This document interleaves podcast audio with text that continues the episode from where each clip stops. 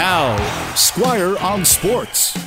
Tonight, Canada's men's soccer team will have home field advantage or maybe home ice advantage, depending on how the weather is in Edmonton when they face Mexico. They expect 10 below zero and snow at Commonwealth Stadium, where Canada hopes to freeze the Mexicans out of three points in the eighth of 14 World Cup qualifying games. And so far, qualifying has gone good, as good as can be expected for Canada. We haven't lost a game yet. And we did get ties in both the US and in Mexico, which in the past was the kind of thing Canadian players didn't even dare to dream about because it was pretty much impossible.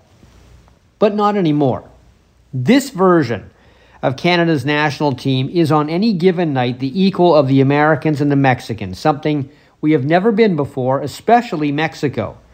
Canada has world class players, most of which play in Europe led, of course, by Alfonso Davies, who might not like running around Edmonton in November in his shorts, but he loves the fact he's playing in front of 50,000 fans in the town he grew up in. Never has Canada had such a hometown edge against Mexico as they do tonight. But honestly, I think they would have that even without the Great White North conditions.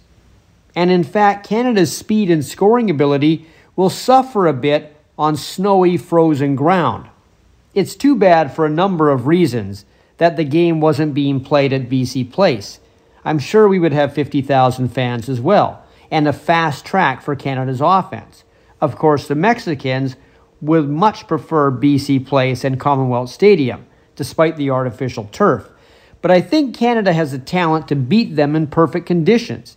They tied Mexico 1 1 in Mexico, and that showed us something. If they win this game tonight, Canada's chances of qualifying for next year's World Cup become even better than they are right now. And right now, they're pretty good. Squire on Sports on 980 CKNW.